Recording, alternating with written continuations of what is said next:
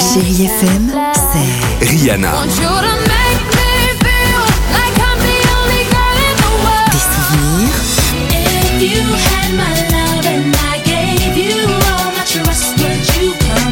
et la musique qui vous fait du bien.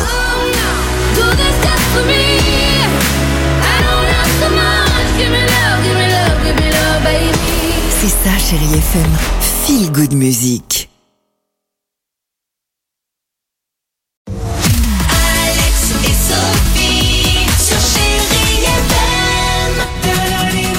Super, Mika qui sera l'invité samedi soir de la finale de The Voice. Il y a également Angèle, Slimane ou encore Christophe Willem. Ça va sympa, être un beau plateau, sympa. En tout cas très agréable. Ouais. Soprano se prépare, Laura Branningham arrive, Adèle enfile ses vêtements.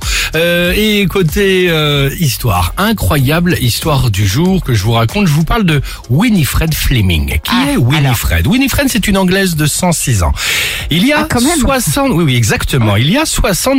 ans, en 1945, Winifred décide avec son mari d'acheter un petit manoir dans la campagne anglaise, en pleine nature, pour un prix qui semble aujourd'hui évidemment dérisoire, mais qui était cher à l'époque, 950 €. Okay. Nous sommes en 1945, d'accord ? Ouais. Elle y élève évidemment leurs enfants, ils y font toute leur vie, sauf qu'aujourd'hui elle a 106 ans, Winifred, et elle vit maintenant toute seule. Résultat, ses enfants, qui ont donc logiquement grandi, ils aimeraient bien qu'elle parte en maison de retraite et qu'elle revende la maison. Eh oui, une maison à 950 €.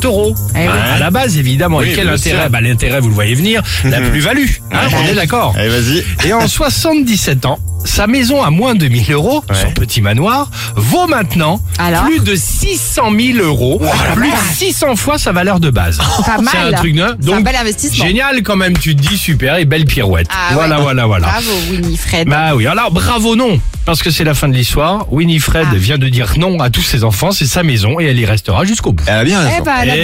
Elle a bien raison. Bien sûr. Dans une maison de retraite. Je peux te dire, faut pas se tromper là quand tu fais un viager. Parce que là, tu peux bouffer tout ce que tu veux. 106, exactement. Allez, Soprano avec Forest sur Chérie FM. À tout de suite, les amis.